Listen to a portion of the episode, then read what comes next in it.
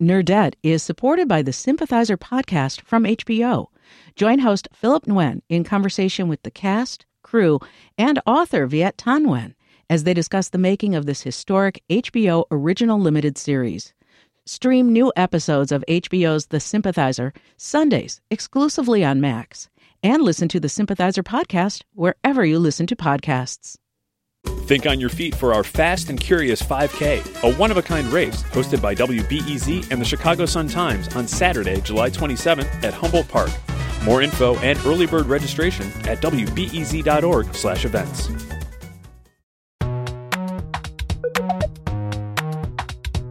From WBEZ Chicago, this is Nerdette. I'm Greta Johnson. We did it. We made it to another weekend. Coming up, Michelin star chef Sarah Grueneberg tells us to listen to our veggies. After you, you eat it, you go, that was really good, but those peppers under that chicken, those were the best bite I had. It's not always about being the lead singer, right? It, it can be the supporting vocals. Plus, did you know writer's block is pretty much as old as writing itself? A grocery list is not going to create writer's block. But if you're writing something really meaningful that you want to communicate to an audience, the stakes can be very high. But first, here's our chance to sit back, relax, and get ready for a spooky weekend with two excellent humans. With us this week, we have Vanity Fair correspondent and author of the upcoming book Central Places, Delia Cai. Delia, welcome back. Hello, so glad to be back. We also have Nick Quah, a podcast critic for Vulture. Hi, Nick. Hello, hello. It's so spooky. So spooky. It's so spooky. So, since it is pretty much the hollow weekend, we're going to stay on the extremely autumnal side of things today. First, I would love to know if either of you actually has Halloween spirit. I really, I mean, I consider myself to be vaguely witchy, but like, I don't care about this holiday pretty much at all. Uh, Nick, are you dressing up? You know, I, as a teenager, I was go- goth adjacent. okay, okay. Uh, so that's a no. That's a hard no then. yeah, well, I'm just saying that these days I'm far too lazy to dress up. But uh, right. I, I've gone for a very easy costume this year, and I'm very proud of it. Ooh, what is it? Well, I say proud. I'm actually it's it's something I caught elsewhere. It's the whole Nathan Fielder rehearsal thing. I got oh, a little one of those things. It's like, listen, that's low cost. It's low effort. It's perfect. So you got a button-up shirt. You have a button-up shirt, and you got the laptop holder thing. I got the laptop holder, and I got the uh, gray sweater, which was already in my closet. Oh yes, oh, amazing. Delia, are you going to dress up? Okay, I actually have this like thing where I love Halloween, but I never really have plans. Um, I think it doesn't occur to me to make or seek out plans, and then I'm like kind of grumpy because I want to dress up but I haven't invested in a costume without plans. Yeah. And then I'm just like sitting forlornly, like in my apartment watching the kids trick or treat outside. like I want to lean into Halloween, but I never actually get it together to do so. Oh my god, that's such an amazing vibe. There's like a Halloween freak in me just waiting to be unleashed, but like someone just has to talk to me about it like three that's or four so months in advance. Funny. I feel like on November 1st, we should touch base and come up with a plan for you for next yeah, year. I know. Oh, that's enough time. That's ample time. You yeah. know? Yeah. Like we could figure it out and it could be great.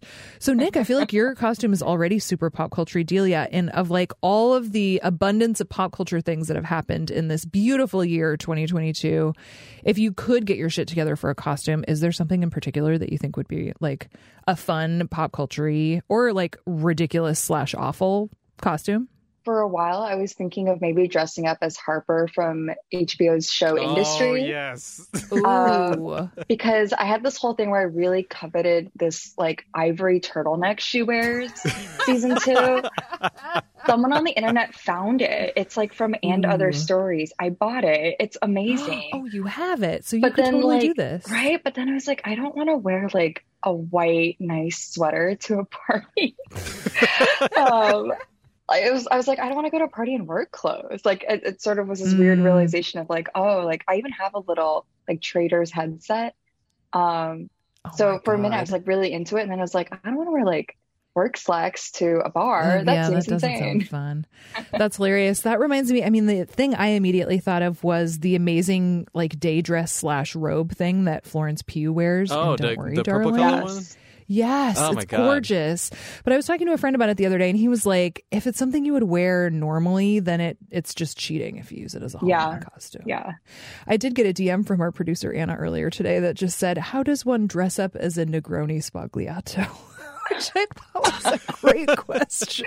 Oh my god, there are gonna be so many of those. Now that you say it, I'm like, I can see it. Yeah, I'm not sure what it is, but I'm into it.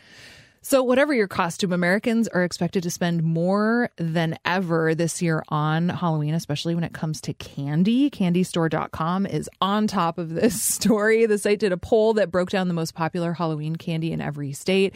We have lots of questions around methodology with this one, but we're just going to kind of go with it. Uh, Illinois and New York both say Sour Patch Kids are the most popular candy.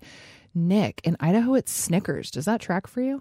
I don't know. I, I feel like uh, I don't watch people eating enough to uh, to ascertain whether that is true. However, I do feel like the absence of Haribo gummy bears or gummy bears in general causes me to, to question the, the methodology.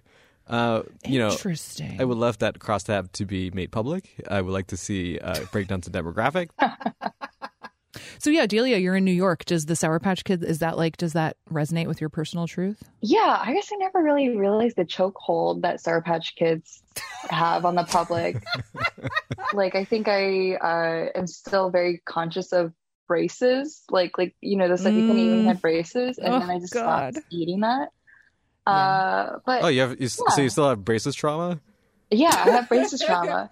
But there's something like a little masochistic, right, about sour candy. So that to me that fits for New York. That's hilarious. Um, Nick, did you spend more this year than ever before on candy?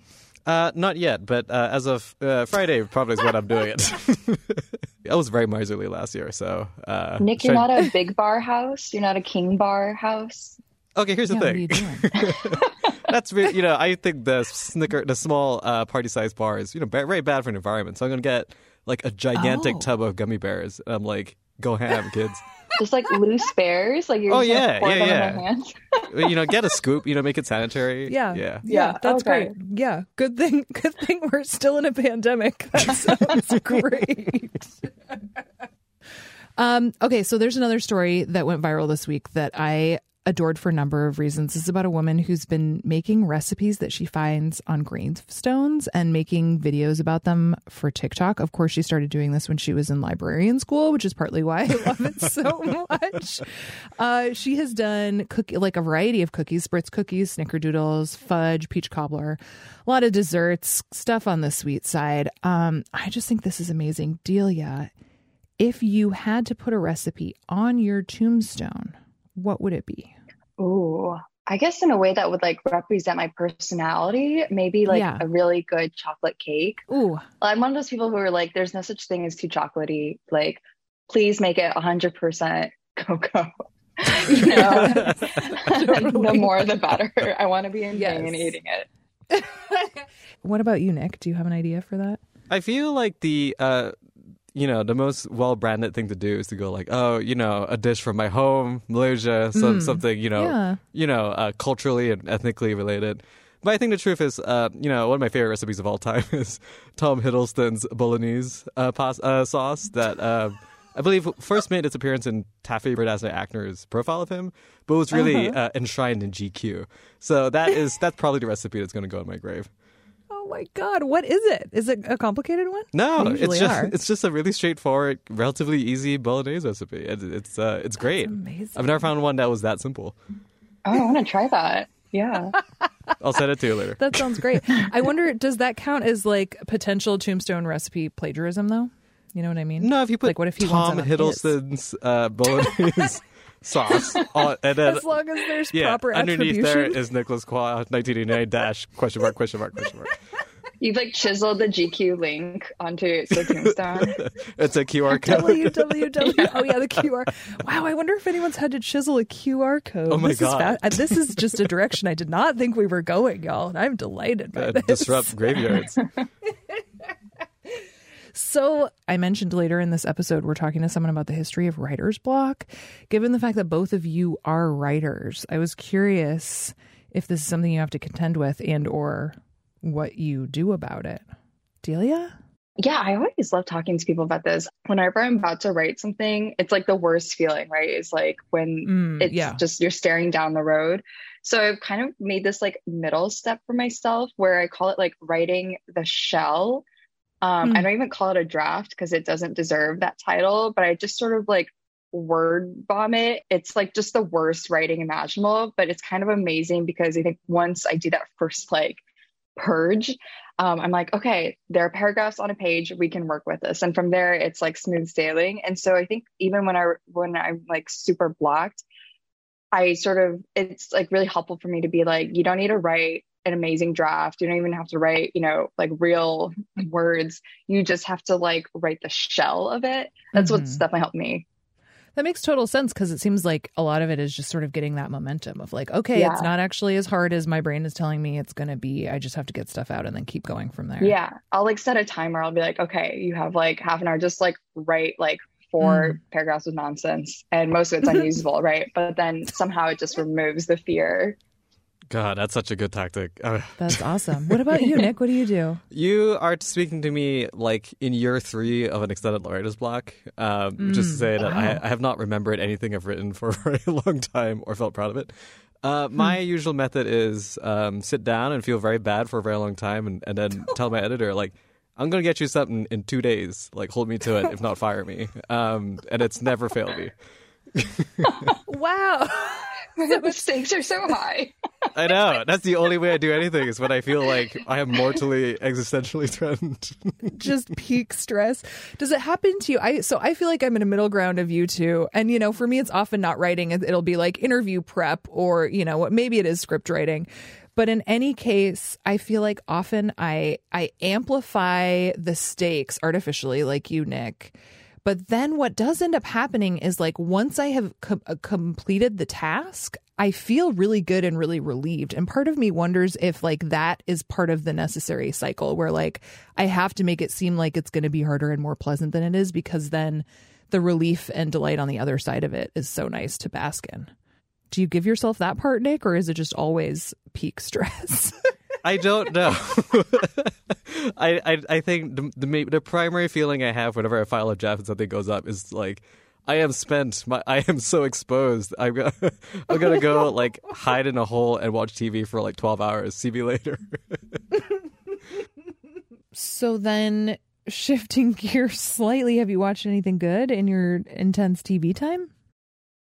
Oh my goodness! Right now, I'm uh, I'm watching Andor, which is uh, a, Oh, yeah. a miracle. It's a it's a very good TV show about uh, the ideology and bureaucracy of revolutions that happens to be a Star Wars Star Wars show, and I'm just like I can't believe this exists. Um, and uh, yeah, I, I'm still. Uh, the Watcher is high trash, but I, I'm afraid I'm still thinking about mortgages uh, related to uh, the greater New Jersey area. So I, I guess I recommend that too, but I, it's a mixed recommendation. I mean, you know that phrase "high trash" really appeals to me, so I am probably going to dive into that this weekend.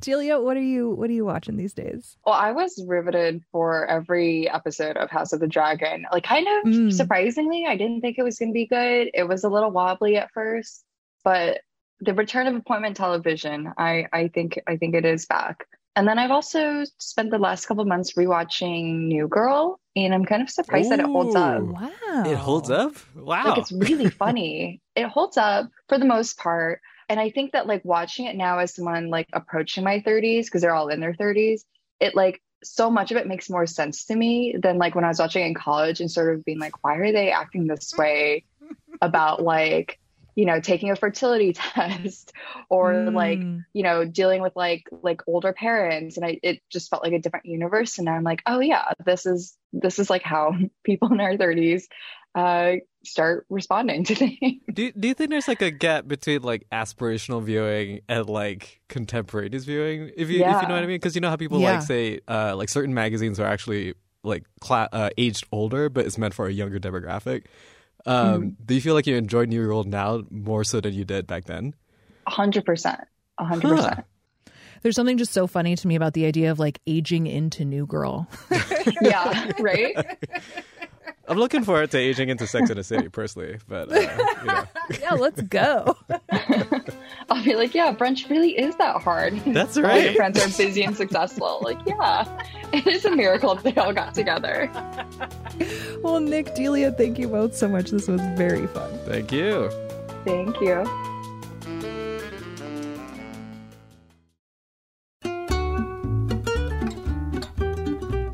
Our next guest is Sarah Grueneberg. She's a Michelin star winning chef. She was on Top Chef and she runs the amazing Italian restaurant Monteverde in Chicago. And she has a new cookbook. It is called Listen to Your Vegetables. Sarah, welcome to Nerdette. Hi, how are you? So I have to say, this title, Listen to Your Vegetables, the first thing I think of is like listen to your mother. Is that the vibe you're kind of going for? No, you know, I think chefs do this. We don't realize it, but we we like to think about like what's the best way to cook something that it wants how it would want to be cooked. I mean, I think Mm. all types of foods, even you know, if it's vegetables or seafood, like it's a really big ta- like it's a responsibility to take something that's been made and or grown or raised or hunted. I take a lot of respect with that. So Mm. I found that I was cooking at home based on what veggies I had in the fridge. And I was traveling a lot. So having a lot of cabbages and, and the cabbages were like, you know, we're, we got you. We can stay in this fridge for like weeks and be good.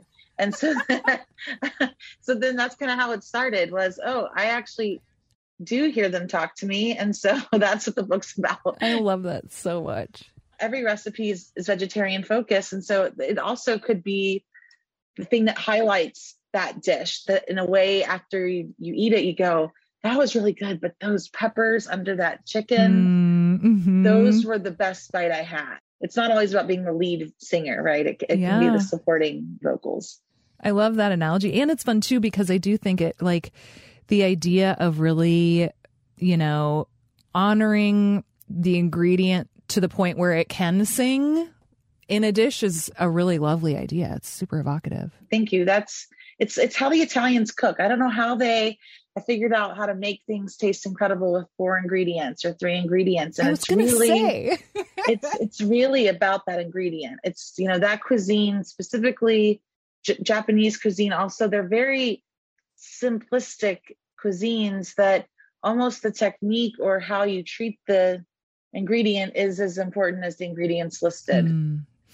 It's funny to hear you mention cabbage because I remember when that cookbook Ruffage came out, probably three ish years ago now. We had Abra mm-hmm. Berens on to talk about it.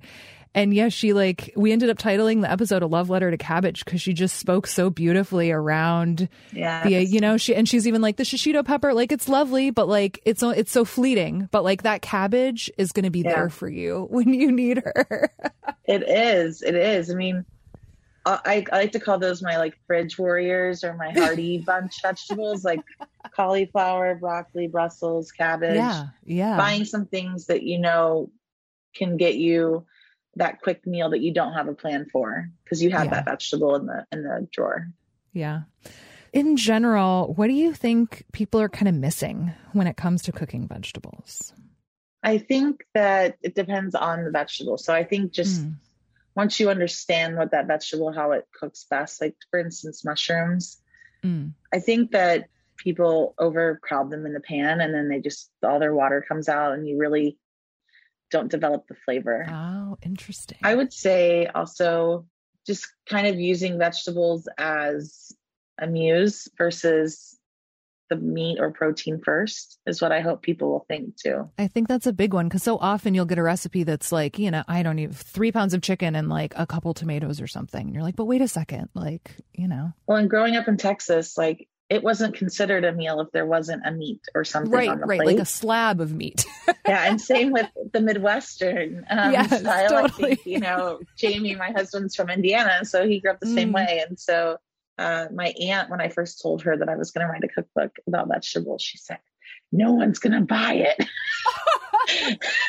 and and because she didn't get it, she was like, "No, I I can't cook at home without going to the store and getting a piece of meat." And so Mm. I cooked for her a little bit, and then she was like, "Oh, I get it."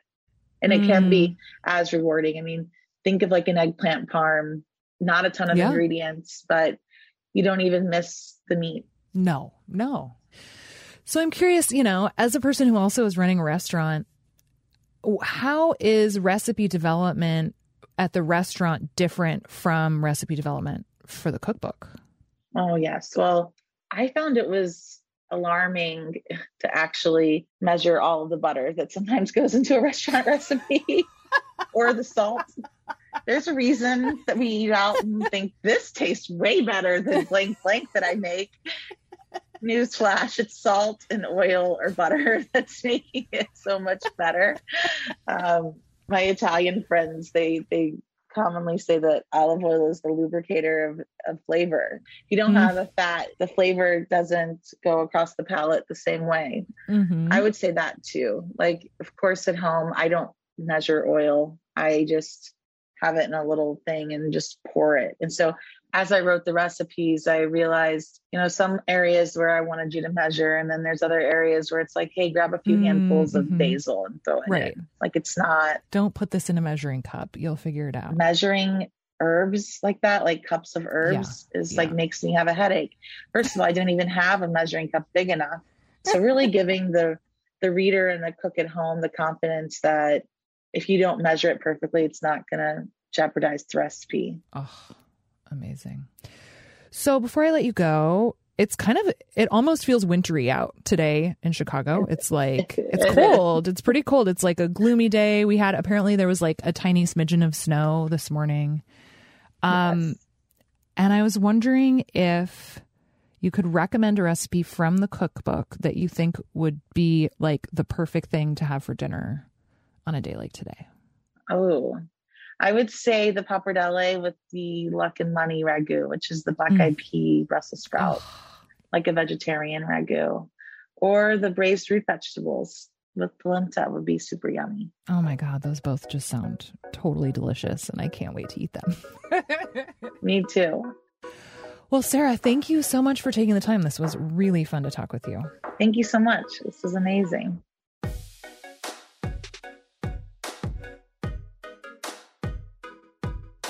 In just a minute, a brief history of writer's block.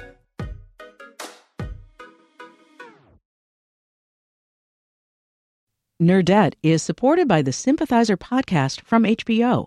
Join host Philip Nguyen in conversation with the cast, crew, and author Viet Thanh Nguyen as they discuss the making of this historic HBO original limited series.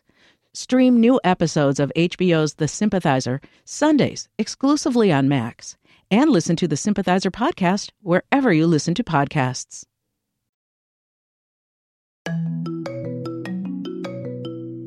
If you have ever been stuck sitting at your keyboard with an idea in mind but no way to execute it, then hooray, you have experienced writer's block. And that is completely okay because according to Joyce Kinkead, an English professor at Utah State University, writer's block is no superstition. Oh my goodness, uh, absolutely not. It's real. And for some, it could be really debilitating. In her article for The Conversation, The 5,000 Year History of Writer's Block, Joyce says writer's block goes back as far as writing itself. Sumer was where writing systems actually started in 3200 BCE. And scribes, when they moved from just making little tally marks to actually doing wedges that had some meaning, which was cuneiform, they would call on the goddess Nisaba for help with her handwriting.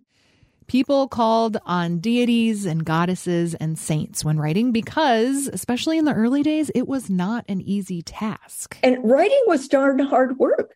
Imagine having a stylus that you have to, you know, poke into the clay. This is why there are gods, goddess, patron saints, because writing is darn hard work. Even now, when all we have to do is tap a keyboard, there is a lot of pressure on a writer. You're really putting yourself down on the page and you're demonstrating vulnerability when you write. I mean, okay, a grocery list is not going to create writer's block, but if you're writing something really meaningful that you want to communicate to an audience, the stakes can be very high. So, how do professional writers overcome their writer's block? Joyce has spent years studying the works of great writers, many of whom have experienced writer's block at some point in their careers. From Fran Lebowitz to Joseph Mitchell, it seems no one is immune. You know, these are award winning authors, okay?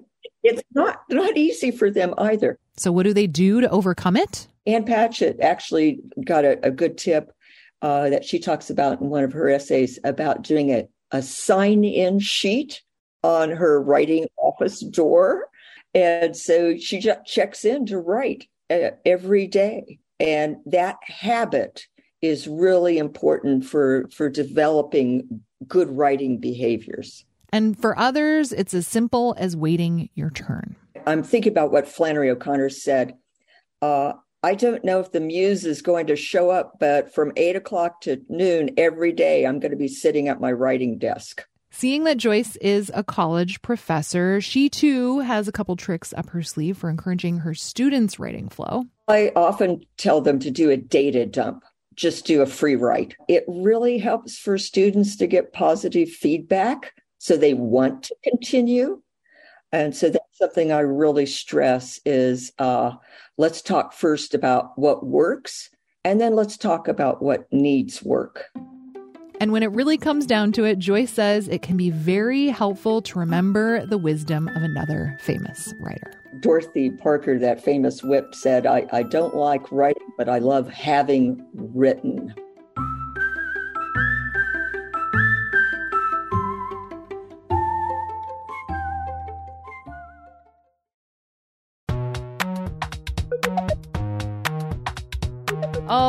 Right, that's it for this week. Hope y'all have an excellent weekend, whether or not you're celebrating the holiday. Thanks as always for listening. Don't forget, next week also just happens to be next month, which is to say, we have a new book club selection. Our November pick is Laura Warrell's Sweet, Soft, Plenty Rhythm.